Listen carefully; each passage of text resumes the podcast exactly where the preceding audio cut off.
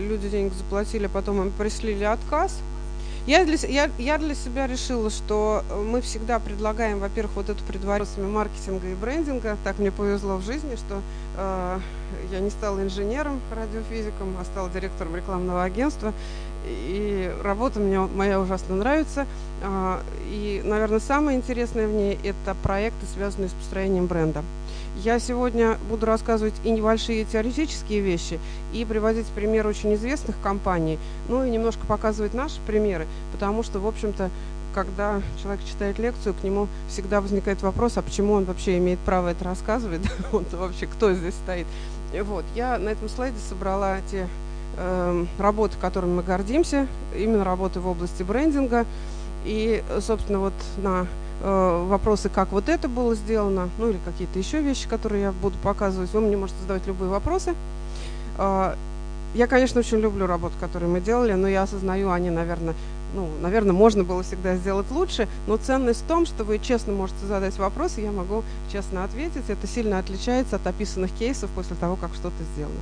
Ну, так что вот знакомьтесь, какие-то бренды, многие, наверное, достаточно известные, да, которыми мы занимались. Мне очень нравится такая поговорка или пословица. Звучит она так. Да. Давайте. Звучит она следующим образом. Хороший бренд подобен английскому газону. Поливай и стриги. И так 300 лет. Но основной смысл, что бренд нельзя сделать один раз, и он будет у нас вечно. За брендом надо всегда ухаживать, а, его надо поливать, стричь и, в общем, как-то облагораживать. И тогда он будет на самом деле подобно английскому газону, а не подобно заросшему лужку. Вот. Это по поводу того, что технологии э, чаще всего рассказывают по поводу того, как создать, как вывести на рынок, но часто мы забываем о том, что это надо все время растить, растить и поддерживать. Значит, что нас на сегодняшний момент окружает и в каком мире мы живем? Э, достаточно сложно. Ну, первый момент, который существует, это момент э, глобализации. Ну, потому что мы поняли, что вообще мир, он очень маленький, все процессы идут везде э, и проникают друг в друга. То есть глобализация то, что было лет 20 назад, еще очень отдалено, на сегодняшний момент присутствует буквально э, в, любой, в любой удаленной деревне.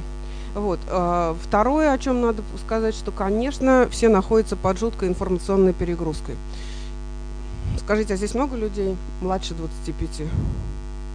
Есть, да, несколько человек. Но вот считается, что люди, которые младше 25, им немножко больше повезло с точки зрения э, восприятия информации, потому что они уже родились, что называется, с джойстиком в руке, и у них есть э, так называемая функция стопинг. Слышали про такую функцию, да? Отключение рекламы. Ну, когда надо отключить рекламу, включается стопинг. Вот считается, что у поколения э, Z вот этот стопинг в голове уже включается, а у тех, кто старше, у 30-летних, у 35-летних, у 40-летних, эта функция не включается, и мы с вами живем в жуткой условиях информационной перегрузки, потому что мы воспринимаем ее, и э, наш организм еще не успел перестроиться к вот этому отключению. Вот. Но, с другой стороны, э, огромное количество информации, оно представляет большие возможности как для потребителей, так и для поставщиков. Не знаю, там, если вспомнить если кто-нибудь здесь есть постарше, лет 10 или 15 назад, как люди делали ремонт. Они ездили по всем значит, там, компаниям, смотрели, где что по какой цене продается, а потом надо вернуться обратно туда, а вот здесь уже это купили. Ну, просто ужас какой-то, да? На сегодняшний момент мы открываем сайты, выбираем эти товары, ну, еще мышкой там щелкаем, можем положить себе в корзину, и это может произойти в любое время дня и ночи, когда нам удобно. Поэтому, конечно, изменения произошли очень сильные. Э, очень усилилась конкуренция. То есть э, она усилилась очень э, значительно. И я каждый раз думаю, вот я помню, как мы вводили на рынок Белую долину, и мне казалось, это так сложно, у нас так много конкурентов. Или белый ключ мы выводили. У нас целых три конкурента. Обалдеть. Вот. Вот. А, то есть э, усиление конкуренции, оно на порядок произошло. И надо как-то с этим жить, да, и как-то бороться в этом мире с этой конкуренцией. Но и искушенность потребителей растет. Обратите внимание, несмотря на то, что экономические кризисы, какие-то там проблемы, в мире и в государстве могут быть. Но никто же из потребителей не сказал, ну ничего страшного, давайте мне похуже. давайте мне похлопать, да? никто не сказал, да? Как только мы привыкаем к определенному уровню сервиса, обслуживания, это так называемая спираль э, в голове у потребителя, мы встаем на определенный уровень и не хотим и не хотим услуг уровня хуже, даже если ситуация меняется. Вот в таких э, условиях мы живем и работаем. И, собственно, всегда возникает вопрос, а в этих условиях брендинг это нужен? Ну, под брендингом мы понимаем, что это эмоциональное восприятие. Когда мы говорим бренды, это, безусловно, эмоциональное восприятие. И вообще рассвет брендинга, он пришел на, пришелся на 80-е, 90-е, начало 2000-х годов, когда большие рекламные кампании, когда куча эмоций. На сегодняшний момент вообще-то это нужно или не нужно? Потому что мы, конечно, видим большую рациональность в принятии решений. Вы ощущаете по себе? Да? Ну, существует она, это все отмечают. Вот, потребители стали более рациональными. Вот потребитель получает большой объем информации, и поэтому в том числе он может выбирать рационально, а не только эмоционально, нравится или не нравится. Вот. И э, э, наши технологии, которые на сегодняшний день э, появились, ну, словосочетание такое CRM, наверное, многим знакомо, да, вот, когда мы буквально знаем все о нашем потребителе, куда он пошел, чем он дышит, да, и в какой момент надо там ему позвонить, поговорить, пригласить. Вот, э, все эти технологии, они ставят вопрос, а вообще бренды нужны или нет? Но несмотря на все вот эти вот факторы, э, исследования показывают, что потребитель, как и прежде, ведет себя нерационально. Мы сегодня об этом немножко поговорим. Э, не поддается многим рациональным моделям, и поэтому бренд, как исключительно эмоциональная модель, вовлекающая его, она все равно нужна. То есть брендингом заниматься будем, даже если мы небольшие компании, нам это нужно. Ну, собственно, вопросы, которые задают себе многие предприниматели, как противостоять российским международным брендам, а, вот как обеспечить конкурентную позицию на рынке, как выйти за границу своего региона. Правда же, да? У кого-нибудь совпал этот вопрос? Совпал. Ура! Ура! Вот. вот. Скажите, какие у вас еще были вопросы, которые вы себе написали? Как повысить узнаваемость, да, безусловно. А узнаваемость нам нужна тоже для этого, да? Как его просто вывести, да? Как начать, с чего начать? Да, мне вчера рассказали ужасную историю. У меня дочь дизайнер и занимается хендмейд дизайном. Э, как многие дизайнеры, они работают определенным каналом, этот канал Инстаграм, да. И вот она рассказала, что у ее приятельницы, ну, приятельницы, приятель, ну, коллеги по цеху был хороший Инстаграм, вот, э, с, с таким каким-то, ну, запоминающимся названием. Ну, и его украли, украли целиком весь Инстаграм, с очень похожим названием сделали все. Да, вот. Ну, вот такие вот такие. Такой паразит. Ну, я думаю, что это, конечно. Какие-то еще вопросы есть, да, вот к этим прибавим? Вот. Ну, понятно, что создание брендов это не единственный ответ на вот эти вопросы, потому что надо много что делать. Надо и правильно выстраивать маркетинговую смесь, надо и все равно думать о своем продукте, потому что никакой брендинг не поможет, если у нас будет неконкурентный продукт. Надо заниматься вот этими длинными отношениями с клиентом, потому что без этого сейчас не происходит. То есть бренд это все-таки одна из составляющих. И в этом изменилась его роль, ну, например, 80-х, там, 90-х, 2000-х, когда можно было запустить большую брендинговую кампанию, ну, и все у твоих ног. Вот. Ну, мысль по поводу брендинга, она вообще-то не новая. И хотя я говорю, что там расцвет это конец прошлого века, начало этого, вы видите на этих цитатах, да, что первый век до нашей эры вещь что-то стоит только тогда, когда покупатель готов за нее заплатить. Это очень к нам относится. Ну и, собственно, Джек Траут, вот эта фамилия, она, э, ну, гуру в области брендинга, гуру в области маркетинга и позиционирования. Вот. Он написал, что вещь чего-то стоит только тогда, когда покупатель готов заплатить за те отличия, которые он в ней увидел. Я несколько лет назад увидела, значит, рекламу, что Джек Траут приезжает в Москву, дает там большой семинар. И мне ужасно захотелось на него посмотреть, ну, потому что это такая легенда маркетинга – он лет 40 назад написал книгу «Позиционирование и маркетинговые войны». И, наверное, все маркетологи эти книги прочитали. Было очень интересно посмотреть, что же это за человек. Ему в тот момент было больше 70, он вышел на сцену и сказал, 40 лет назад я написал книгу позиционирования, через 40 лет я написал другую книгу репозиционирование на фоне конкурента. Ну, по-английски это приятнее звучит. И основная идея в том, что 40 лет назад была возможность создать в голове у потребителя новое позиционирование, новое представление. На сегодняшний момент почти такой возможности не возникает. Нам надо все время, нас все время с кем-то сравнивают. Пустых мест практически не осталось, да? Вот. И это большая сложность. Значит, э, небольшое такое, небольшая схема, она у нас несколько раз сегодня будет в нашей презентации. Как мы это делаем? Как мы это делаем, но мы, я имею в виду рекламное агентство, потому что, э, я еще раз хочу сказать, если бы маркетинг был точной наукой, то есть если бы были схемы, которые давали бы неизменный положительный результат, то не было бы маркетинговых провалов и ошибок. Вот, такого не происходит, поэтому каждый выбирает себе какую-то схему. Я рассказываю про ту схему, которую ну, мы для себя выбрали и с ней работаем. Итак, все начинается с того, что надо провести исследование.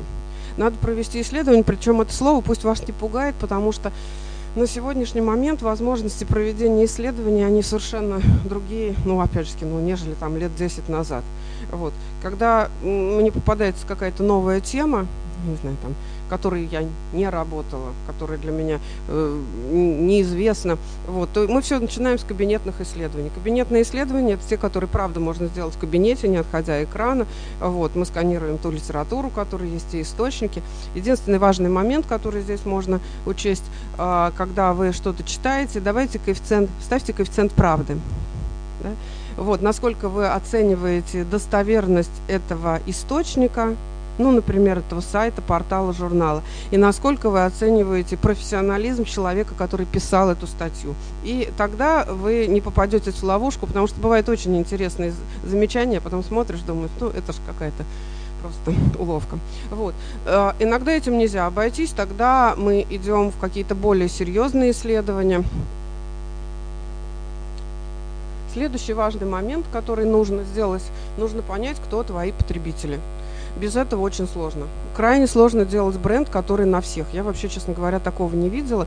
Э, хотя мои клиенты на протяжении многих лет на вопрос, для кого это, говорят, для всех. Вот, я пытаюсь убедить, что все-таки, наверное, не для всех. Вот для этих, наверное, это не нужно, для этих чуть другое.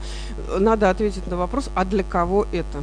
И это вопрос достаточно сложный, потому что, а может быть, этих, кто нам нужно, очень мало а может мы до них не можем добраться, а может быть на них работают какие-то конкуренты, с которыми нам не потягаться. Да? Надо понимать, кто они и как мы на них будем работать. Это к моменту выхода крайне важно, ну и к моменту работающего бренда это тоже очень важно. Ну, надеюсь, немножко сегодня об этом расскажу, но чтобы представление было, нам надо понять, кто наши потребители. Почему такое слово сегментация? Потому что в классическом маркетинге легче всего э, говорить о потребителях, когда мы их делим на большие группы, ну, сегменты. И мы считаем, что внутри этих сегментов потребители ведут себя одинаково. Это такая очень, ну, остроумная, надо сказать, модель. Вот, мы собираем людей по полу, возрасту, каким-то внешним признакам, но это не главное. Главное, что мы сам себе считаем, что эти внешние признаки, если по ним мы собрали людей, они предполагают думать, что внутри этого сегмента люди ведут себя одинаково. Вот. Э, поэтому это э, совсем не то, что мужчина среднего возраста и среднего роста. Гораздо более интересная концепция. Хорошо, мы определили, кто наши потребители, с кем мы можем работать, с кем мы не можем работать, от кого мы осознанно отказываемся, тоже такая важная штука. Вот. И у нас вышли те сегменты, ну, которые наши, с которыми мы хотим работать, и с которыми мы хотим дружить, и на которых мы будем строить бренд. Надо, чтобы они о нас составили какое-то представление. Позиционирование – это не то, что мы думаем о себе. Позиционирование – это то, что думают о нас. Себя можно представлять как угодно. Весь вопрос в том, как думают о тебе. А, поэтому, когда мы выходим на рынок с нуля, в какой-то степени это легче. Знаете, как есть только один шанс – есть только один шанс произвести первое впечатление. Да? Вот. Второго шанса произвести первое впечатление никогда нет. И вот когда мы выходим с нуля, то у нас есть вот этот шанс произвести первое впечатление и произвести его сразу правильно. Если мы занимаемся ребрендингом, если у нас задача что-то изменить, э, увеличить информированность, когда мы уже есть на рынке, то тогда хорошо бы было понять, а какое есть отношение к нам сейчас. Вот. Это важный такой момент, потому что тогда мы будем понимать, куда вектор прокладывать. Вообще э, делают такую ну, график, да, шкала X, шкала, шкала Y, все недавно учились этому, да, на одной шкале узнаваемость, на другой шкале отношения потому что если узна... Э, отношение прекрасное к бренду, а узнаваемость никакая, да, мы правильно идем той дорогой, только очень мало. Да? А если наоборот, мы делаем что-то гигантские, какие-то рекламные кампании, только создаем какое-то неправильное отношение к себе. Так что вот э, про позиционирование много есть очень интересных моделей, но начать надо хотя бы с того, что если вот вы меня спрашиваете, а с чего начать, надо понять, насколько хорошо вас знают и как к вам относятся. Хотя бы так, да? А потом уже будем разбираться, а как именно, а какими словами о вас говорят. Потому что, конечно, идеальная история, когда при упоминании какого-то бренда э, у человека в голове возникает какое-то устойчивое представление. Это может быть цвет, это может быть слоган, это может быть чувство. Да? Вот это здорово, конечно, когда можно вот, там, вызвать вот такую, такую историю. Вот. Ну, идем дальше, да. На эти сегменты потребителей нам нужно создать правильное, правильное позиционирование. Если это позиционирование создано, по большому счету, я вам потом примеры покажу. Если вы придумали правильное позиционирование, если оно правда органично ложится на этот сегмент, то дальше работа доставляет большое удовольствие, потому что дальше мы используем разные подходы и, ну, собственно, выстраиваем, выстраиваем этот бренд или проводим ребрендинг Я сегодня буду рассказывать про свой любимый желтый самолет. Вот это вот решение, что он должен быть ярко-желтого оранжевого цвета, что он должен вызывать радость и отношение улыбки, и не отдавать никаким пафосам, а, вот оно относится к позиционированию. А решение покрасить его в желтый цвет, нарисовать на нем птичку и вообще сделать такой фирменный стиль, оно уже оттуда выходит достаточно легко. Ну, потому что мы же решили, что он будет яркий, он будет всех радовать. Ну, а желтый цвет он вызывает, оранжевый вызывает улыбку просто даже, если... Вот, особенно, когда у нас серое небо там и так далее. Вот. Здесь дальше есть такая определенная хитрость. Дело в том, что я рассказываю эту презентацию немножко больше со стороны э, маркетинга рекламного агентства. На самом деле, когда брендинг сделан, то включаются все направления деятельности компании – и выпуск продукта, и вещи, связанные с логистикой и так далее. Но вот для нас важно, чтобы была правильная написанная коммуникационная кампания. Почему слово коммуникационная, а не рекламная? Потому что рекламная гораздо уже. Да? Рекламная кампания – это то, когда мы оплачиваем э, какие-то рекламные сообщения. Коммуникационная кампания – это предполагается, что мы можем управлять всеми коммуникациями, которые исходят из компании. Их гораздо больше, чем просто реклама. После этого надо оценить эффективность. Для того, чтобы оценить эффективность, надо где-то понимать, как мы ее будем оценивать как мы ее зашьем, в каком месте мы, э, какой, каким механизмом мы сделаем. И с этой точки зрения брендинг это э, далеко не э, история рекламная, а это история управленческая, потому что надо все время понимать, как мы будем оценивать, как мы будем считать, что мы будем делать. Ну, если мы на выставке не собрали визитки, то можно считать, что мы деньги, которые вложили в выставку, почти потратили зазря. Да? Ну, кто, вы, кто ездил на выставку, со мной э, согласится. Вот. Кстати, был у меня такой опыт работать с, с мировой даже компанией, потому что у нее представительство в 70 странах мира, и, и мы проводили выставку в Москве по термообработке. Это такая прям B2B компания, они делают печи для термообработки и вакуумной обработки металла. А, а потом они пригласили нас в Дюссельдорф, я посмотрела, как там проводится выставка. Каждому менеджеру выдается тетрадка. На каждой тетрадке есть место для визитки, куда он ее может прискрепить просто вот легким движением. Да? А, в этой тетрадке уже заранее за него написаны какие-то схемы, да? Уж какой может быть, какой диагноз. Да? Ему остается только подчеркнуть нужное, и дальше, по большому счету, у него есть такой лист э, запроса потребителя. На этом не останавливается. В конце дня маркетолог этой компании делает фотографии всех этих листов и отправляет в центральный офис. А дальше, поскольку сделка обычно идет в районе 8 месяцев, но оборудование дорогое, переговоры идут долго, от 8 месяцев до года идет сделка, то через каждые 3 месяца по этим чек-листам менеджеры, которые провели переговоры, пишут краткий отчет, в каком состоянии отношения с клиентом, что они сейчас делают, что они прорабатывают. Все это поставлено на совершенно жесткую систему. Никого не надо упрашивать, что, а, пожалуйста, давай скажи скажем, что там у нас было. Вот. То есть система, конечно, очень здорово. Система заставляет людей работать, ну, в общем, даже с удовольствием. Ну а что, если тебе сделали для этого все условия? И, кстати, поделюсь э, тоже э, опытом.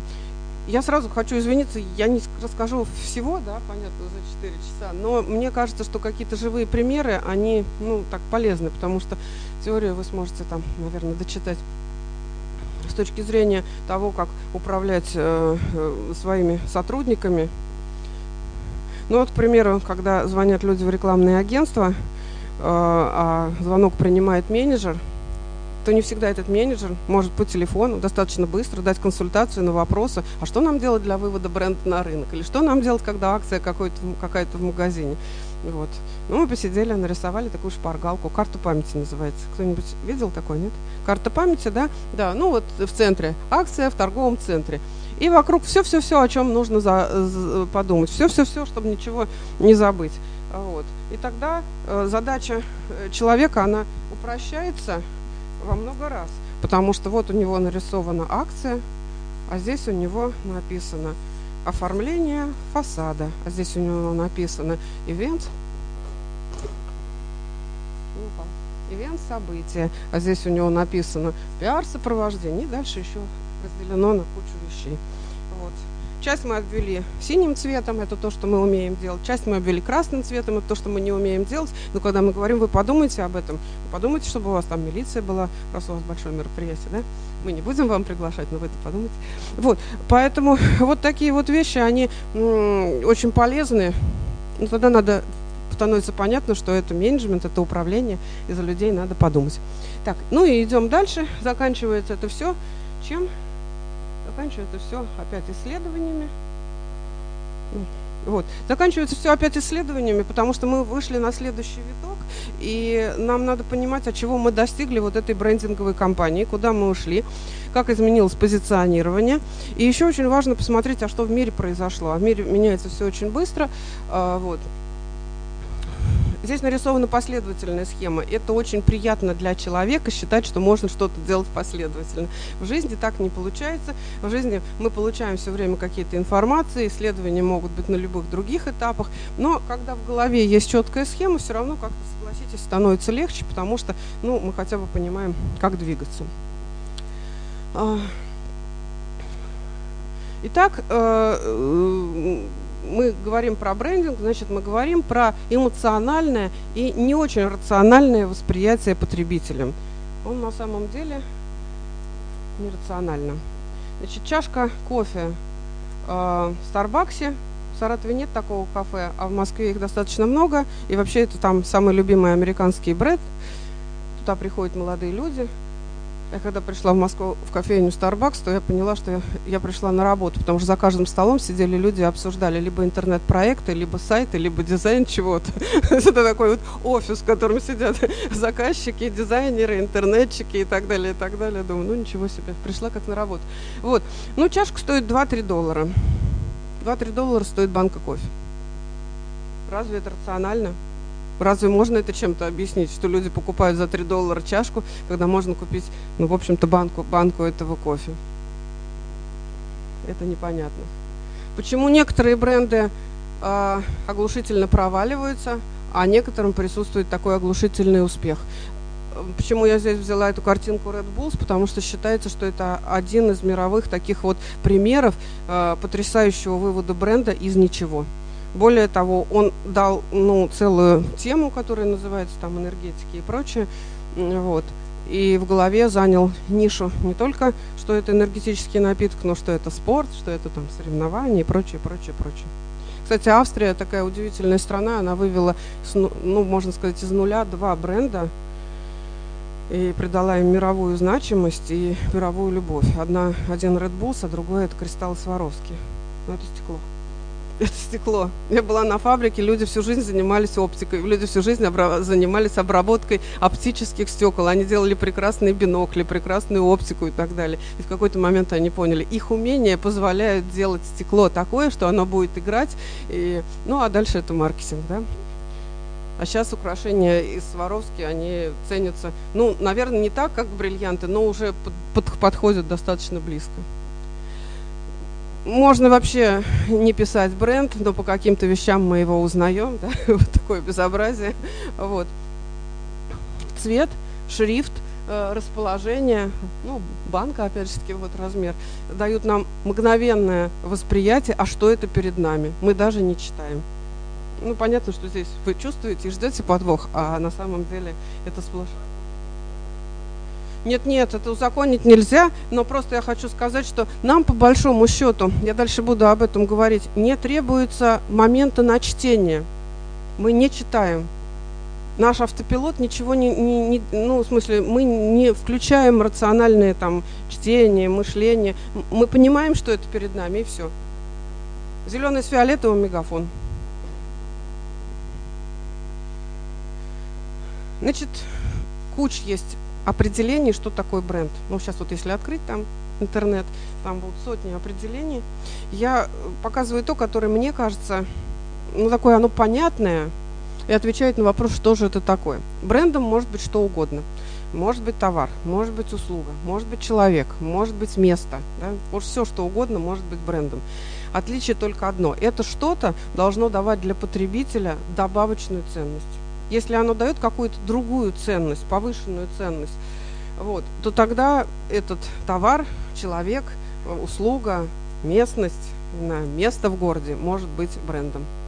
Эту ценность, она может быть материальная, эта ценность может быть эмоциональная, рациональная, иррациональная, любая. Но э, вот, на мой взгляд, если не происходит вот этого момента, ну, какой-то добавленной ценности, то тогда, помните, было одно время много реклам, обычный порошок, то тогда мы имеем дело с обычным порошком. Вот. Поэтому первый вопрос, который мы себе задаем, если мы работаем с чем угодно, с услугами, с товарами, а какую дополнительную ценность мы несем нашему потребителю? Он вопрос очень сложный. Он на первый взгляд э, простой, а на самом деле он очень сложный, потому что отделаться словами э, мы удовлетворяем потребности наших клиентов в 2017 году не проходит. В 1957 году в первый раз в компании General Electric написала себе в миссии, что ее задача удовлетворять потребности клиентов. Они были первые. На сегодняшний момент на любом сайте написана эта фраза, да? Вот. И она уже, ну, не поможет нам. Поэтому вот такое определение. Э, хотя, я хочу сказать, вы можете найти свое, которое вам будет больше нравиться, вы по нему будете жить. Значит, немножко, немножко такой теории. Что это у нас такое товарная марка? Ну, кстати, хочу сказать, э, когда говорят товарная марка, бренд и так далее. Товарная марка – это э, зарегистрированный некий знак, зарегистрированный ну, в России, например, в, в Роспотребнадзоре, патентным и э, товарная марка, она может приносить какую-то ценность, может не приносить. Конечно, ее надо этими э, накачивать этими умениями. Значит, товарная марка э, в разное время интерпретировалась по-разному. Мы хотим создать образ создания потребителя. Ну, мы говорим какое-нибудь название бренда, и у нас состоит, э, возникает определенный бренд. Пример можете привести? Ну, какой-нибудь бренд, который вы называете, и у вас какой-то образ в голове ну какой угодно. Чем вы пользуетесь? Microsoft. А что возникает в голове? Программа. Да. Я была недавно на таком мероприятии про звуковую рекламу, рассказывал очень интересный человек, и он поставил два звука. На один звук, что это такое, подняли руки два человека. На другой звук поднял руки весь оставшийся зал. Второй звук, это был звук, как открывается Windows программа. Первый звук, как открывается значит, Macintosh. Было понятно, кто чем пользуется в зале. Вот, образ сразу. А, марка как механизм дифференциации товара, то есть отличие товара от каких-то других. А, создание индивидуальности э, тоже, индивидуальности товара, индивидуальности услуг. Создание некой добавочной стоимости, потому что, в общем, по большому счету, зачем бизнесу нужно э, брендинг, ну так, если говорить, для того, чтобы создать добавочную стоимость, потому что эта ценность, она стоит, э, стоит добавочных денег взаимоотношения товара и потребителя. Но, правда, многие бренды считают, что у них складываются отдельные взаимоотношения между потребителем и самим брендом. Дальше примеры покажу. Вот. По бренду можно очень хорошо понять, какая э, компания-производитель. Ну, например, когда нам говорят про компанию там, BMW, мы сразу понимаем, а кто производитель, какая страна, что там за этим стоит. Вот. То есть э, много задач вообще-то стоит э, перед, э, э, перед брендингом, но я вот хотела поговорить о том, как вы-то себе представляете, зачем вам бренд. Какие вы считаете у него есть цели?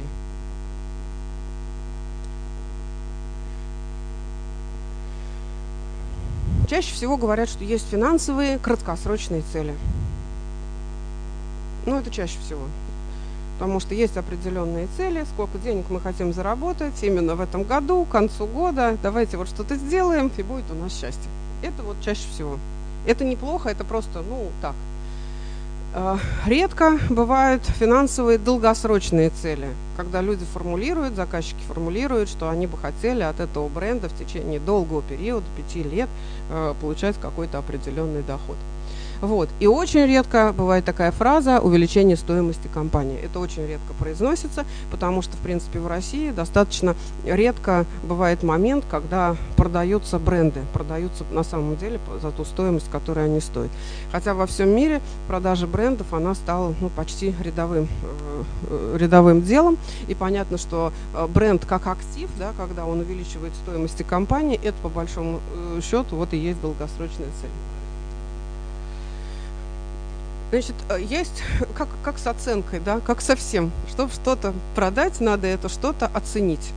И надо доверять этому оценщику.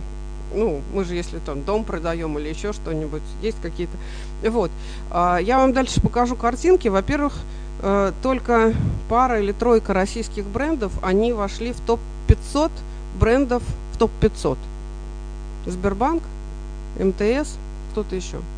Ну, то есть, скажем так, э, для того, чтобы их оценить э, в компаниях, которым доверяют, ну, например, там Бренд Финанс есть такая английская э, компания, которая занимается оценкой бренда, я так думаю, что у наших брендов просто нет денег на это.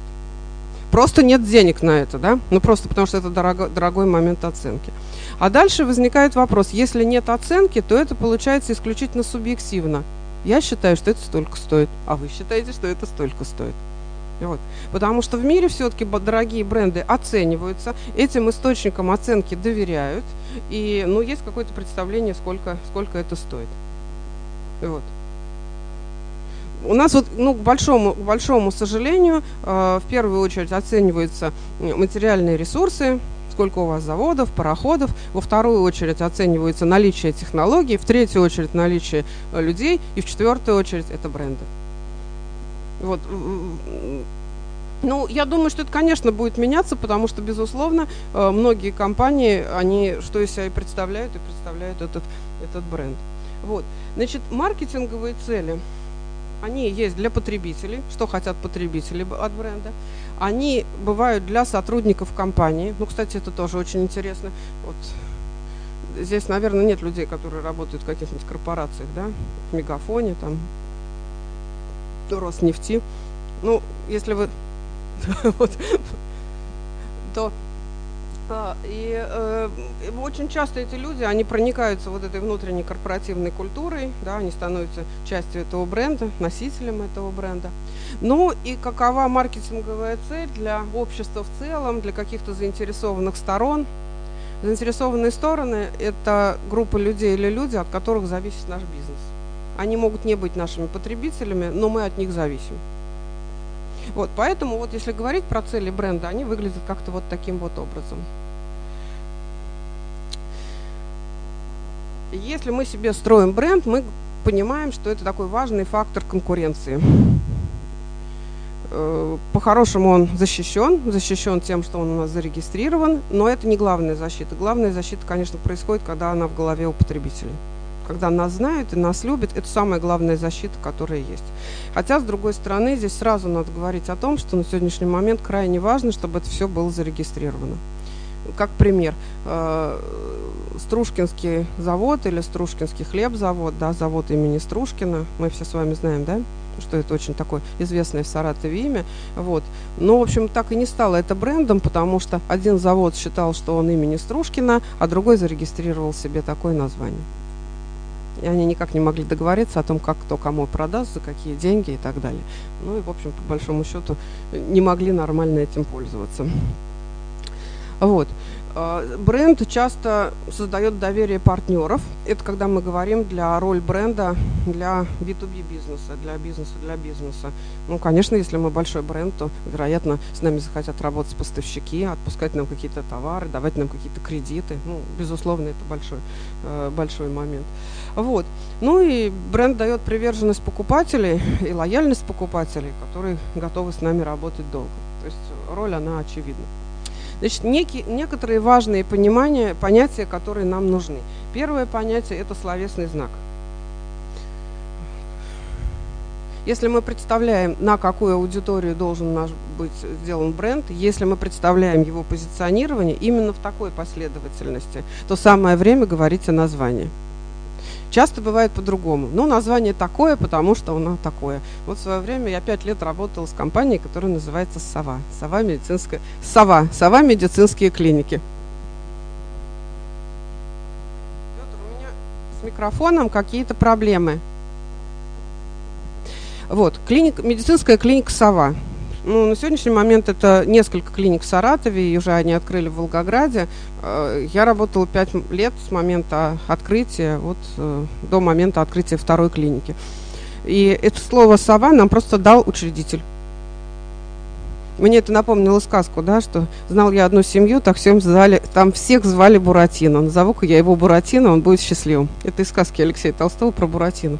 вот, или там про Пиноккио. Ну, в общем, сказал, вот видел я одну клинику, называлась она «Сова». Она была успешная, давайте ее так назовем.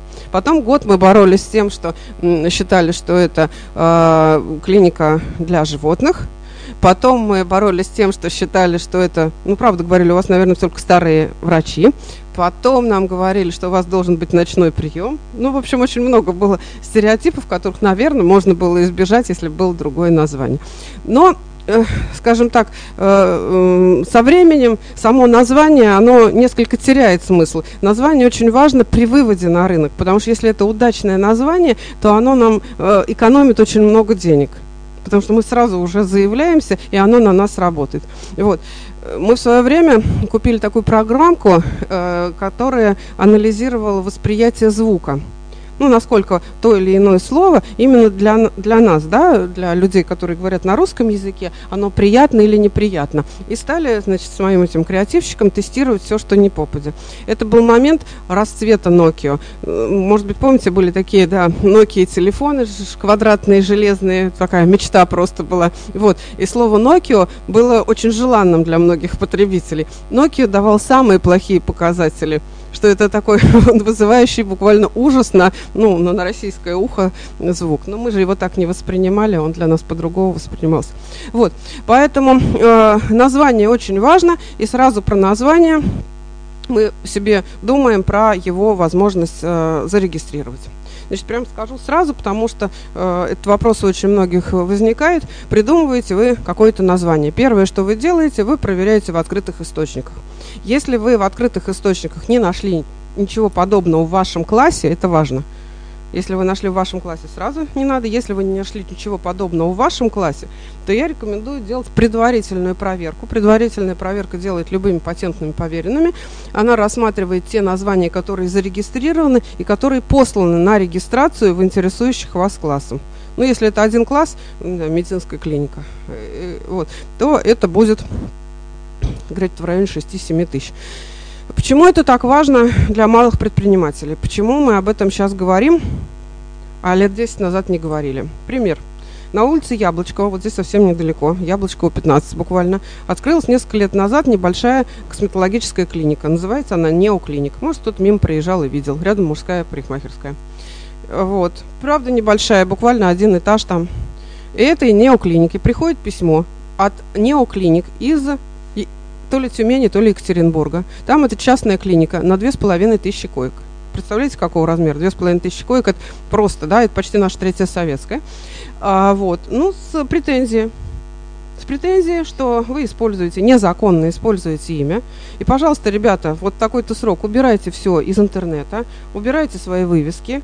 Вот, ну, владелец, директор клиники просто туда поехала и слезно плакала и говорила, что она маленькая птичка. и, что, и что пожалейте, она, значит, им не составляет конкуренцию. Ну, как-то они задружились и договорились с владельцем этой клиники. Но могла быть совершенно другая история. Просто договорились. Он просто, он, он просто посмотрел, что это правда, что это... Он в любой момент может и сейчас передумать. Он в момент другой... Вот, Она не успокоилась, но дело в том, что сейчас, когда она проработала уже несколько лет, и у нее есть хорошая клиентская база, то изменение названия, она сейчас назовет там клиника Наташи Гаврилиной, и будет прекрасно себе работать, потому что ее знают лично. А в тот момент, когда она проработала полтора года, вложила деньги в сайт, вложила деньги в вывески и продвигала себя как название, да, вот для нее в этот момент это было очень бы сложно. Да просто вообще никто не понял бы, что произошло. Вот. Поэтому вот эта опасность, скажем так, она прям прямо подвигается. Еще тоже прям вот маленький пример рядом. Здесь у нас на улице Соборной есть цветочная лавка. Вот, это мой любимый такой магазин цветочный. Э, написано слово «лавка» через букву «Ф», тогда это было модно. Видели, нет, рядом? Вот. Вот. Мне ребята оттуда присылают, значит, им в контакт пришло письмо, что были у вас в Саратове, какой замечательный у вас магазин, как все классно и замечательно, и мы так рады, что вы теперь открылись в городе Кирове. И фотография. Я смотрю на эту фотографию, как это называется, внешне очень похоже. Очень похоже. Только я понимаю, что это не это, во-первых, совершенно сто процентов это не эти люди. А вывеска сделана, ну как, взяли такой же рисунок, ну только на баннере его напечатали, вот, и повесили. Что может сделать эта цветочная лавка? Ничего, потому что название не зарегистрировано, дизайн не зарегистрирован. Ну, я говорю, ребята, считайте, что это популярность. Вот. Но я хочу сказать, что если бы они были зарегистрированы, у них бы были все э, основания, э, ну, как бы, по крайней мере, потребовать, чтобы они убрали это наименование из интернета и, может быть, получить какую-то компенсацию. Э, вот, вот такая сложная штука. Ну, а еще сложность в том, что, конечно, огромное количество названий, они зарегистрированы. Э, мы в свое время э, делали такой, ну, брендик маленький, товарную марку, назывался «Царский посол» сожалению, мне кажется, этот рыбный комбинат закончился, не смог выйти на рынок. И им очень нужно было очень быстро выйти на рынок. Он говорит, ну давай начнем выпускать продукцию. Я говорю, подожди, мы же не получили ни подтверждения, ничего. Потом мы с ним подумали, думали, ну царский посол. Ну либо мы это зарегистрируем посол в смысле человек, либо мы зарегистрируем посол в смысле рассол, да, ну, ну как-то уж мы зарегистрируем, но такое не сильно распространено. В общем, оказалось, что в районе 50 словосочетаний со словом царский и царское зарегистрированы каким-то муниципальным предприятием города Москвы. И они сидят и ждут, когда им кто-нибудь позвонит и скажет, мы хотим купить. Вот. Конечно, сейчас вот, а, и та же самая история, гораздо только э, в других масштабах и размерах случилась, когда начали продавать домены. Ну, это, наверное, все слышали, да, как начали регистрировать домены мировых брендов на себя и так далее. Вот, поэтому ну, я отношусь к этому серьезно, и поэтому считаю, что э, если вы продумали этот бизнес, если он у вас, э, ну, на самом деле серьезно надолго, то имеет смысл потратить деньги на регистрацию названий. В принципе, конечно, это стоит дорого, и это долго получается. В прин... Это стоит в районе 40 тысяч, проходит месяцев 8. Вот. Но это просто, чтобы вот как бы знать и представлять. Не, ну были и успешные моменты. Мы, например, вот с первого раза зарегистрировали крупу, макарон, не муку, твердый знак. То есть я даже не надеялась на такое везение. Вот, значит, дальше. Дальше это графический знак, э, бренд имидж, э, без которого тоже на сегодняшний момент трудно представить какой-то бренд. Мы говорим Nike и видим себе эту значит, загогулину, да, мы говорим Макдональдс и видим себе эту арку. Вот, вот, мы даже не помним, может быть, что-то еще. Графический знак очень важен. Более того, если у нас не очень выразительное название, то мы пытаемся все, что можно, сделать и сказать этим графическим знаком. Графические знаки, они тоже переживают какую-то моду. Безусловно, те, которые э, мировые бренды, они крайне редко себе позволяют что-то изменить. Но если мы вот на сегодняшний момент выводим какой-то бренд и делаем графический знак, ну, я бы делала такой, чтобы он был все-таки современный, ему гораздо легче. Потому что иногда смотришь, ну, думаешь, ну, прям вот конец 90-х в хорошем смысле. И, конечно, такому бренду сложно. А, фирменный стиль. Фирменный стиль ну, в понимании многих э, рекламщиков фирменный стиль это такое несколько листочков, где нарисованы основные элементы. На самом деле фирменный стиль, он может быть очень объемный. Это, по сути, все возможные способы применения знака, фирменные цвета, фирменные шрифты. Э, и э, когда говорят не просто фирменный стиль, а корпоративный стиль, то туда зашивают очень много вещей. Зашивают вплоть до фирменных стандартов общения с клиентом. А потому что правильно, потому что то, как мы говорим с клиентом, это тоже ну, часть нашего бренда, ну какие-то моменты. Вот, поэтому фирменный стиль это может быть очень развернутая такая штука. Вот, ну хотя бы с чего-то нужно начинать начинают обычно с цвета, э, с формы, ну, с каких-то вещей, которые удерживают в одном, в одном состоянии. Ну, самое главное всем договориться и не меняться. Э, вот. Беда многих небольших компаний, что они через какое-то время начинают заниматься ребрендингом по поводу и без повода. Вот, мы сами через это проходили, свой несчастный знак софита меняли неоднократно, много раз. Ну, связано это с тем, что внутри компании ты устаешь от этого знака, от этого цвета, от этого стиля, тебе хочется каких-то перемен, вот. А потребитель не так много его видит, он не так устает, как мы, вот. И поэтому надо себя держать в руках, и все-таки я считаю, что если он разработан хорошо, то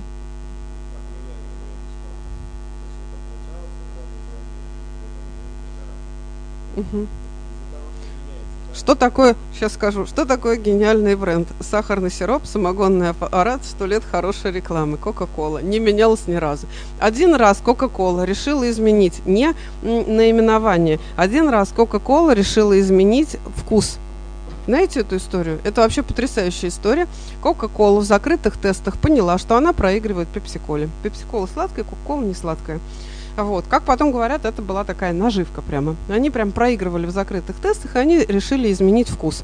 Э, оттестировали, она на вкус в закрытых тестах стала лучше пепси-колы, и об этом громко сказали. В Америке началась спекуляция старой Кока-Колы. То есть народ не хотел покупать эту новую, старую скупали за какие-то бешеные деньги. Ну, в общем, это был огромный провал. Огромный провал, потому что эту новую Кока-Колу никто не хотел. Ну и в конце концов директор по маркетингу, он буквально каялся перед американским народом, что они покусились на такую, на американскую мечту. А правда, для американцев Кока-Кола это, ну, тот бренд, который с ними всегда. Он всегда с ним, ну если сто лет, да? Вот. Они тут взяли и его изменили.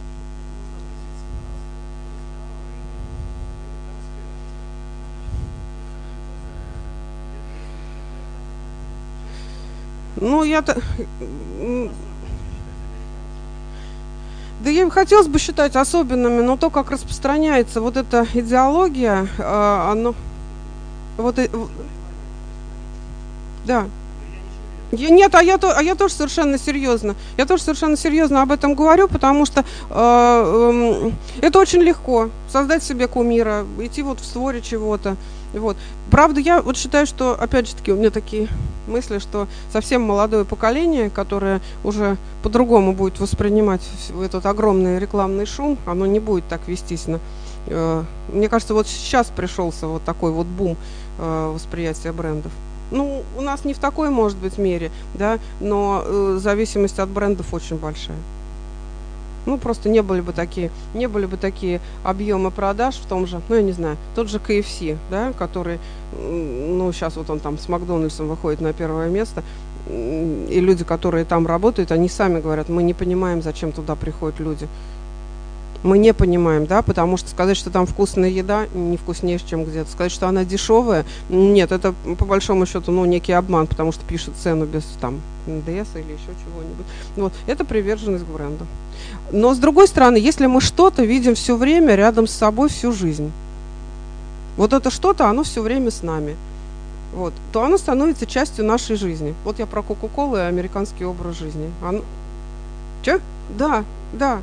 Это же, понимаете, это вот с нами всегда. И поэтому это становится просто частью, частью твоей жизни, которая, которая есть. Вот. Ну, собственно, те, те моменты, про которые нужно знать. Значит, теперь мы дошли до темы, которая называется оценка бренда. Как вот, вот вы правильно задали вопрос, э, а как же его, как же его оценивать? Э, я просто покажу, как это выглядит с точки зрения компании Brand Finance. Они оценивают бренды и называют самые дорогие. Самые дорогие бренды – это те бренды, которые демонстрируют самые высокие доходы от продаж. Но они посчитали, что это не совсем справедливо рассматривать только самые дорогие бренды и ввели еще самые мощные, или как они там, самые сильные бренды. Самые сильные бренды – это бренды, которые демонстрируют самую высокую потребительскую лояльность. И э, если нашим брендам, ну, многим не суждено стать самыми дорогими, ну, просто разрыв уж очень большой, то вот, например, компания Аэрофлот, она за три или четыре года стала самым мощным э, брендом в России именно с точки зрения потребительской лояльности. Если вы летали когда-нибудь вот последнее время аэрофлотом, вы удивитесь, насколько все изменилось, ну, в сравнении там не, даже с пятилетней давностью. То есть они прямо вот взяли на любовь потребителей курсы и по нему пошли. Вот. Это 16 год, и мы видим топ э, из брендов, которые считаются самыми дорогими. На протяжении многих лет компания Apple лидировала. Эта ситуация изменилась только в 2016 году, потому что, ну это вот дальше продолжение, да, потому что в 2016 году на первое место стала компания Google. Это самый дорогой бренд мира, который демонстрирует самые высокие, самые высокие доходы. Ну вот, да, видно как.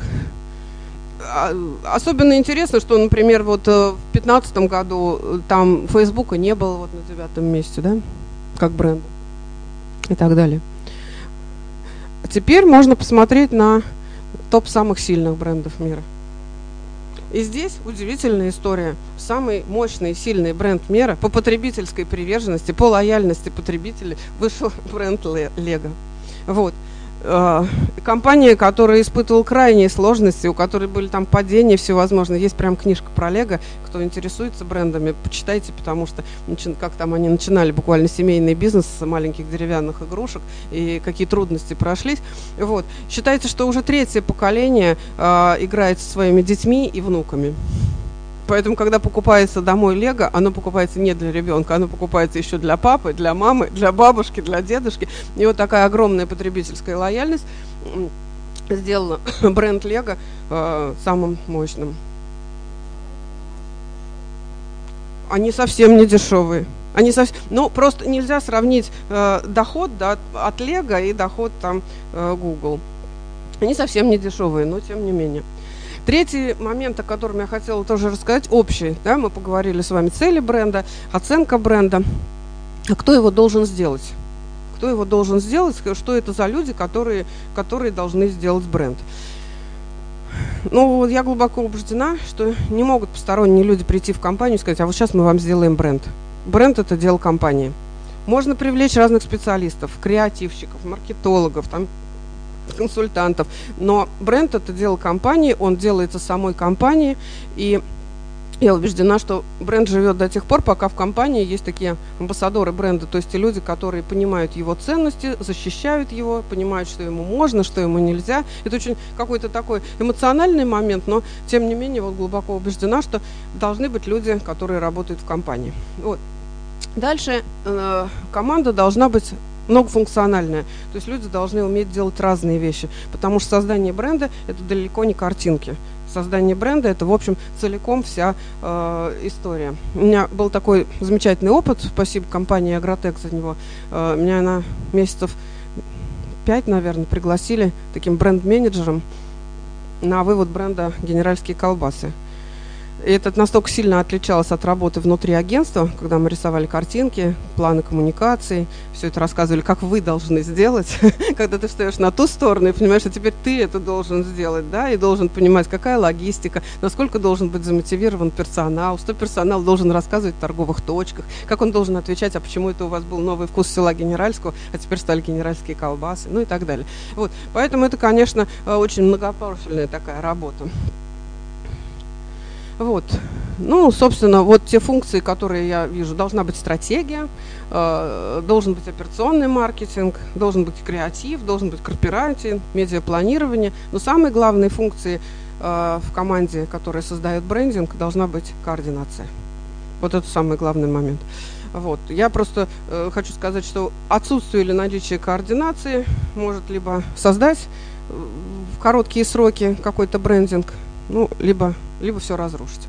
Вообще, э, чуть в сторону, э, среди менеджерских функций, да, там планирование, контроль, организовывание и так далее, самой главной функцией является координация. Это та функция, которую нельзя никому поручать, потому что теряем координацию, теряем контроль над всей ситуацией. Вот. А, брендинг – это, безусловно, проект, потому что вывод на рынок, вывод на рынок, создание бренда, это, безусловно, проект, у него есть начало и конец. Вот, хотя дальше мы должны его поддерживать и дальше им заниматься, но мы относимся к нему как к проекту. Мы должны понимать, сколько мы на него хотим затратить денег, сколько время это займет, сколько это, народу этим будет заниматься. Начало и конец, оценка ресурсов, сколько денег займет, оценка рисков, какие возможные сценарии развития событий – кто у нас покровитель проекта. Ну, то есть проектная, проектная такая история. Это я к тому, что для того, чтобы заниматься брендингом, совершенно ну, такое неправильное есть представление, что должны быть одни креативщики. Должен быть нормальный проект-менеджер, который понимает, что как, как вести проект по бренду. И, собственно, очень важная роль э, в брендинге – это роль менеджера этого проекта. Потому что ну, от него зависит, как он весь как он весь будет реализован.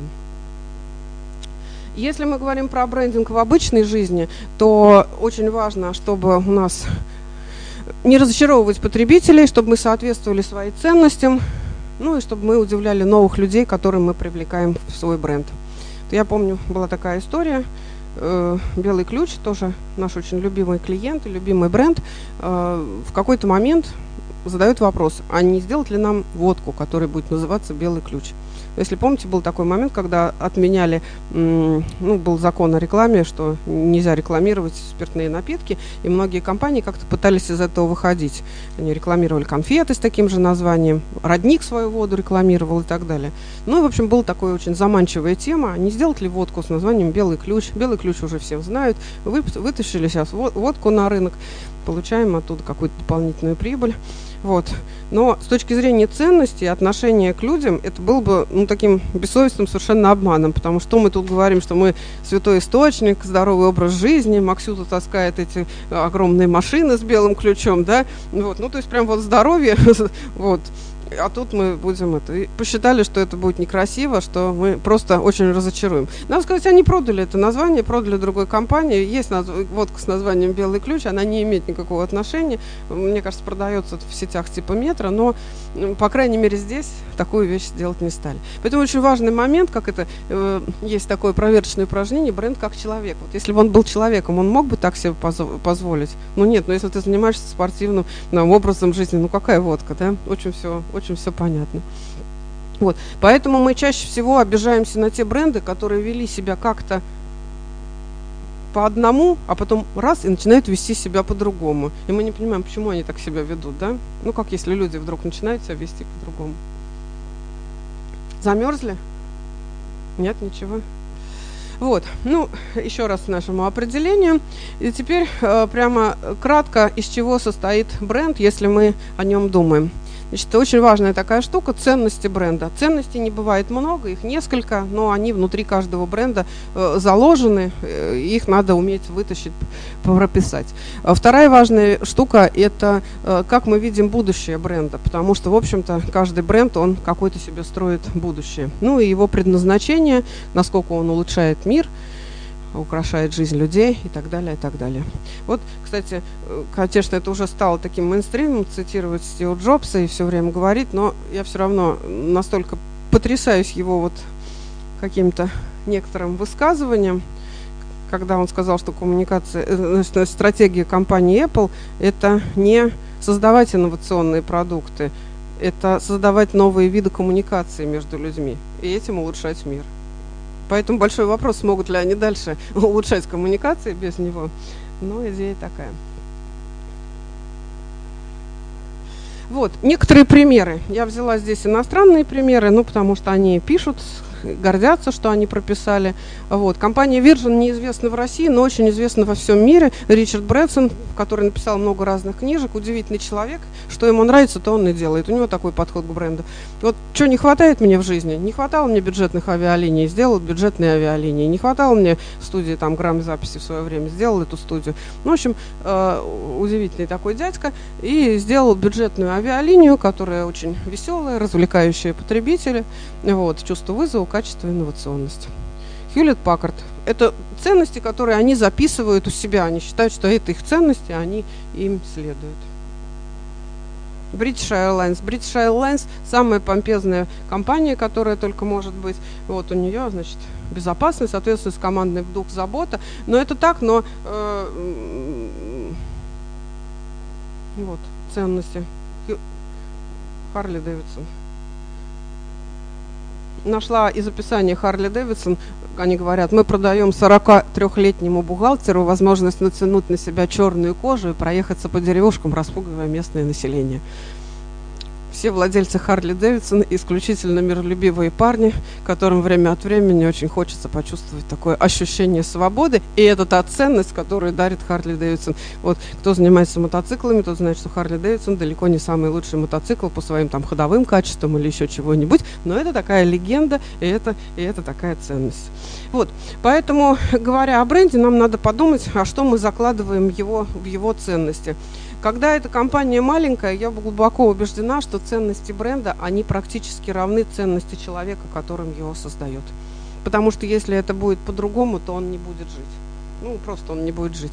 Поэтому, если это ваш бренд, который вы придумаете, вы подумайте, что для вас ценно. Тогда у вас не будет никакого раздвоения личности, тогда он будет очень органичный. В больших компаниях все по-другому. Да? В больших компаниях для того, чтобы эти ценности соблюдались, там куча стандартов, чтобы никто да, чтобы они были для людей все равно, все равно понятными. Ну, кстати, компания British Airlines, которую вот я рассказываю, что она очень такая серьезная и помпезная э, компания, э, как они э, проявляют вот эту вот заботу и уважение к пассажирам. Когда ты летишь, э, стюарты в основном достаточно взрослые люди. Ну, мы привыкли, что стюардессы молодые девушки, а у них стюарты это взрослые, даже можно сказать, выше, больше старше среднего возраста мужчины я наблюдала, как он идет по проходу и как он принимает заказы. То есть он разговаривает с каждым. Вы вот это выбрали? Прекрасный выбор. И, и ты понимаешь, что да, какой я молодец, как я значит, классно, классно это. Каждому настолько индивидуально, каждому настолько с заботой, и с каждому совершенно неприкрытым вот таким вот почтением и уважением. А, как ему это удается, я не понимаю, потому что ни в одной авиакомпании, я много вот летал, я такого, такого не видел. Но, с другой стороны, они, они такие одни. Вот.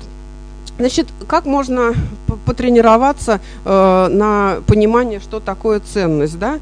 Э, надо все время э, задавать вопрос, почему мне это важно или зачем мне это нужно. Вот если пять раз задать себе вопрос, зачем мне это нужно, возникают очень интересные, очень интересные вопросы. Вот. Мы так проводили интервью с нашими клиентами, ну, директором по мар- маркетингу одной достаточно серьезной компании – вот. И многократное задавание вопроса, зачем нужно обслуживаться в той или, другой, той или другом рекламном агентстве, приводит к тому, что я хочу спокойствия и безопасности. Вот. А изначально были совсем другие. Да? Я хочу проведения рекламных акций с определенными показателями, там, коэффициентами и прочим, прочим. Вот. Поэтому очень важно понять, а какая на самом деле ценность э, будет у вас э, зарыта в этом бренде. Вот. Предназначение бренда, ну, например, сеть отелей, чтобы путешествующие люди чувствовали себя как дома. Или, например, Джонсон и Джонсон ослаблять боли, болезни. Ну, такие честные, честные обещания, зачем, э, зачем они нужны. Вот. Э, нормально, мы не будем прерываться, да? Вы скажете, как устанете, мы сделаем небольшой перерыв. Значит, как происходит выбор потребителя? перед этим мы с вами говорили про какие-то основные моменты, а теперь, ну, я, наверное, вас немножко развлеку, как происходит выбор потребителя, потому что голова потребителя – это некий такой черный ящик. Вот, если бы там все было рационально, то никакие бренды там были бы не нужны, но, к сожалению, происходит нерационально. Э, и вот такой замечательный дяденька, он э, э, придумал, что, ну, Нобелевское время ему за это дали, он так оценил, что происходит в голове у потребителя. В голове у потребителя, ну, у человека есть пилот, Пилот – это э, та система, которая рационально принимает решения, которая читает, которая изучает, которая думает. И есть автопилот. Это то, что называется, когда мы не думаем, мы не э, рассматриваем, мы каким-то образом воспринимаем всеми чувствами, что, что это происходит. И э, ситуация в том, что мы очень много делаем на автопилоте. Сделайте такое упражнение. Назовите вслух как можно больше, быстрее цвета слов, начиная с верхней левой ячейки. Ну, можно тихо про себя. Цвета. Скажите же, не очень просто. Ну так, если это делать бегло. Потому что наш автопилот, он к этому не привык. Он привык, что слово должно совпадать с цветом. Кстати, очень хорошая тренировка для мозгов. Есть прям такие упражнения, вот именно на сочетание цвета и названия слова. Вот. вот это такой пример, что несмотря на то, что вроде задание элементарное, мы с ним не очень справляемся, потому что у нас начинает отказывать автопилот. Он не понимает, что же ему такое делать. То ли название читать, то ли на, свет, на цвет смотреть. Вот в одном офисе, просто рассказываю историю, в одном офисе очень люди на кухне мусорили, сорили, оставляли после себя грязные чашки. Всякие объявления на стенках по поводу того, что давайте, друзья, убирать и мыть за собой посуду, не помогали. И тогда на холодильник наклеили вот такую наклейку. Количество мусора сильно уменьшилось.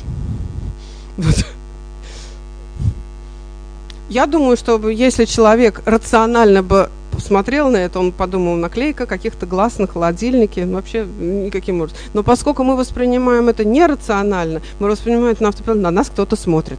Ну, неудобно как-то, да, там свиничать. Вот, положим, положим на место. Вот, поэтому автопилот он воспринимает огромное количество информации и через все буквально органы чувств, которые могут быть. И когда мы говорим, что мы воздействуем рекламной кампании, конечно, мы воздействуем э, на автопилот и вкус, и слух, и зрение, и обоняние, и осязание. Вот. И когда мы говорим про вещи, связанные с интуицией, это чаще всего включается тот самый автопилот, потому что мы рационально не можем понять, что же произошло, а что-то, тем не менее, э, мы понимаем. И что происходит? На обработку рекламы в популярных журналах человек тратит 1,7 секунды. Всего. Всего, представляете? То есть тратятся огромные деньги на то, что дать там журнал. Реклама в отраслевых изданиях 3,2 секунды. Плакат полторы секунды. Если мы понимаем такие, э, ну, такие цифры и такую информацию, то если вы занимаетесь рекламой, понятно, что должно быть на этих плакатах, э, рекламных носителях и так далее. И когда из рекламного плаката, например, собираются делать листовку, ее просто никто не прочитает, потому что всего полторы секунды есть у человека для того, чтобы понять, а что там нарисовано. Ну, вообще, считать, что там есть. Кстати, это проблема проблема хорошей рекламы иногда, когда реклама слишком хорошая, слишком идея хорошая. Не знаю, вот бывало не бывало, у меня вот часто так бывает, прекрасный какой-нибудь плакат, ты проезжаешь потрясенные идеи и не помнишь, а кто рекламировался. Я помню, в Москве меня это очень потрясло. Я еду, и огромный щит. А, и там написано «Все пропало» на черном фоне. Ужасно. «Все пропало». Надпись. А, вначале было «Все хорошо» огромными буквами и маленькими вопрос «Вы уверены?» Потом «Все пропало» и маленькими буквами «Вы уверены?» Рекламировали какую-то страховую компанию сочетание вопросов такое, которое выбивает, да, потому что когда ты думаешь, что все хорошо, никто не может быть уверен. И когда ты думаешь, что все пропало, Вот. Но что это была страховая компания, остается тайным.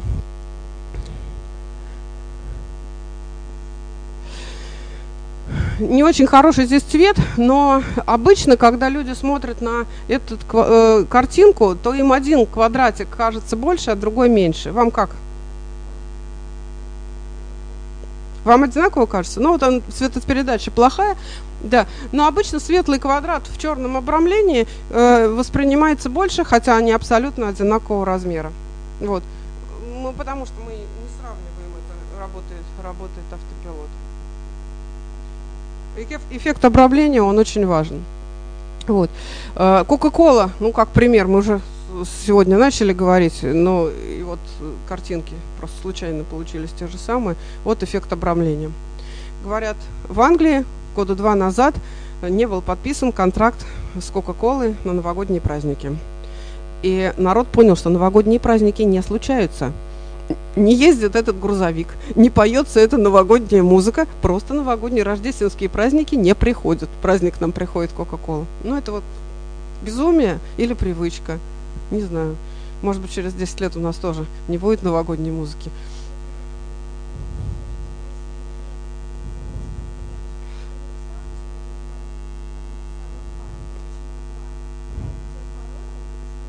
Нашу девочку, российскую. Вот. Все.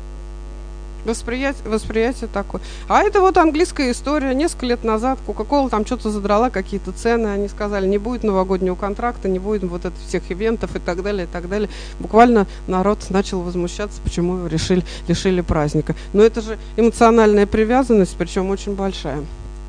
Вот. Пройдем дальше чуть-чуть. И Значит, сейчас э, расскажу парочку примеров именно о том, как исследования, первая, первая часть, как исследования э, помогают решать какие-то задачи, которые не решаются рациональными способами. Значит, в одном городе Н была кондитерская фабрика, и делала она конфеты и кондитерские изделия, всякие шоколадные и прочие, практически на всю Россию. Как правило, э, местные фабрики пользуются популярностью ну, в местном регионе. Ну, как правило. Э, особенно если это небольшой город, то там есть еще привязанность, привязка к людям, которые там работают. А здесь этого не происходило. Ну и, собственно, возникал вопрос, а почему в регионе нет такой любви и лояльности к компании? Выяснить это какими-то количественными исследованиями невозможно, потому что когда делаешь количественные исследования, надо в них закладывать правильный вопрос. Да? Потому что, чтобы получить да или нет, надо вначале правильные вопросы. И вот когда не понимаешь, что спрашивать, надо проводить глубинные интервью. Глубинные интервью, они дают возможность подумать, как человек принимает решение как человек потребляет продукт, что он думает после этого. Вот, расписывается некий сценарий, который предполагает, что человек потребляет этот продукт, задаются вопросы по ходу того, как он выбирает, как он... Вот. А, но все начинается вообще с полки. Мы встали в магазинах, стали смотреть на людей, которые покупают конфеты. Разделили на два больших сегмента. Один сегмент, который покупает коробки, и коробки покупаются на 90% в подарок, и конфеты развесные. Назвали этот сегмент сластены все вместе. Ну, потому что сластены они себе в, пакет набирают эти. И этих сластен пригласили на глубинное интервью за небольшую денежку, чтобы они нам ответили на вопросы, а как они это делают. Вот. Выяснили очень интересный момент. Да, и еще такой важный момент, что э, основной негатив был именно по поводу вот этих весовых конфет, а по поводу конфет в коробок особого негатива-то не было. Коробками разобрались очень быстро. Э, там процент передар... передаривания огромный. То есть коробку покупается в подарок, потом ее врач или преподаватель или еще кто-то передаривает еще кому-то. И когда конечный человек, кому подарили эту коробку, начинает ее, пытается ее съесть, ну, то он смотрит, что, ну, во-первых, ее дарили, да, во-вторых, у нее может быть уже и срок годности, потому что, вот, ну, то есть к коробкам не было таких претензий, основные претензии были именно к развесным вот этим конфетам. И одна дама в глубинном интервью, мы ее очень попросили, сказали, ну вот расскажите, как вы их там покупаете, расскажите, как вы их едите и так далее, и так далее. Она говорит, понимаете, вот я когда беру конфету, я вначале смотрю на то, какого она размера, какая у нее этикетка. И вот, например, ну вот конфеты этой фабрики, они такие большие, они такие красивые, у них такая красивая этикетка. И я уже ожидаю, что это будет как что-то невероятно вкусное. Разворачиваю, они невкусные. Вот это разочарование от того, что ей показали такую красивую-красивую конфету, а она невкусная. Ну, в общем, люди на фабрике были в шоке, потому что они сказали, что мы тратим столько денег на дорогих дизайнеров, на вот эту дорогую э, вот э, фантик, а получается, что они только больше увеличивают этот разрыв. Ну, сложный момент, да, потому что легче всего сказать, вы качество немножко-то подтяните, да, но они могут и физически это не смочь сделать. Но, по крайней мере, вот эти завышенные ожидания, они дают не хороший результат, они дают, наоборот, некий разрыв. Вот, это вот просто э, как э, пример такой, как можно глубинными интервью э, найти какие-то подходы к тому, как ведут себя потребители. Вот. Ну, вывод для бизнеса, они сказали, что мы больше будем ориентироваться на коробки, потому что коробки это подарки, коробки это отправка в другие регионы и так далее. Вот. А вот это вот прямой живой, я думаю даже, что я здесь могу назвать, э, кому мы это делали, потому что э, есть э, выводы для бизнеса, которые были сделаны. Значит, одна недорогая газированная вода, местная, даже, может быть, угадайте, какая – Радуга. Да, несколько лет назад э, решила провести исследование восприятия потребителей, потому что им очень хотелось изменить ее вкус, изменить ее форму, изменить ее упаковку, и чтобы ее пила молодежь. Вот. Мы опять же таки пошли к полкам и посмотрели, кто покупает. У нас оказалось четыре сегмента. Первый сегмент мы их назвали там традиционные обыватели. Это были мамы и бабушки, которые отличал только возраст, а так они были очень похожи друг на друга, которые понимали, что вода вредная, но как это ребенку не купить? Ну как это не купить, чтобы воды, воды не было? Второй сегмент у нас был много молодежи, которая покупала радугу. Третий сегмент у нас был запивающие, которые с бутылкой водки клали радугу. И четвертый сегмент были такие вполне себе э, взрослые и хорошо одетые мужчины, это был небольшой сегмент, но меня настолько заинтересовал, что я даже вот э, выцепила такого человека, попросила у него интервью. Он сказал, иногда очень хочется какой-нибудь гадости, вкус детства. Вот. Но этот сегмент мы не стали рассматривать, запивающих мы не стали рассматривать. вот. Мы взяли традиционных обывателей и мы взяли молодежь. И было несколько фокус-групп. Вот традиционные обыватели на эту радугу, они отличают ее в закрытых тестах – отличают ее от другой газированной воды, представляете, в закрытых тестах, в стаканчиках. Они считают, что абсолютно все хорошо. Этикетка криво наклеена, да не видно. Там бутылка какая-то вся серая, да не страшно. В общем, они просто любят эту воду. Вот просто любят и все. Вот такая приверженность. С детства, да. Ну, будет чуть подешевле, будем рады. Но не будет подешевле, вот мы ее любим и все. Вот. И вот такая, там, две фокус-группы из, так, э, из такой аудитории я провела. Потом, значит, приходит молодежь, молодые ребята, 18-22 года. Мы проводим фокус-группу. Я начинаю разговаривать. Они говорят, там, мы не пьем радугу. Я ужасно расстроилась, думаю, ну как же меня ребята мои подвели, кого же они пригласили, кого же они пригласили. Вот, через 15 минут оказывается, что иногда пьем, через 30 минут оказывается, что пьем часто, ну, через 40 минут пьем всегда, а иногда покупаем что-нибудь приличное. Вот. Но сказать в кругу своих сверстников, что мы пьем эту воду, никто не сказал. Вот такой вот был очень интересный результат, который мы вообще прогнозировать не могли. Вот. После этого мы сели вместе с ну, маркетологами компании. Ну, мое мнение было, не трогайте вы эту воду, молодежь ее петь все равно не будет. Ну и, в общем, они согласились, выпустили напиток Action – для молодежи. Выпустили какой-то энергетик Дракула. Вот. А задача по э, воде, она была задача перевести ее в такой мейнстрим. Ну, у меня есть здесь презентации, но, может быть, вы летом видели. Наше хмурое лето украшал такой бородатый мужик в ромашках, вот, да, который который мы ему сделали, как, ну, на мой, на мой взгляд, бородатый мужик в ромашках – это такой мейнстрим. Это прекрасно на обывателя. это, это просто, он вызывает такую радость и удовольствие. И это как раз то, что для всех. Ну, сейчас то, что для всех. Вот. То есть вот такой вот, вот такой вот выход, э, ну, как бы из исследований. Вот.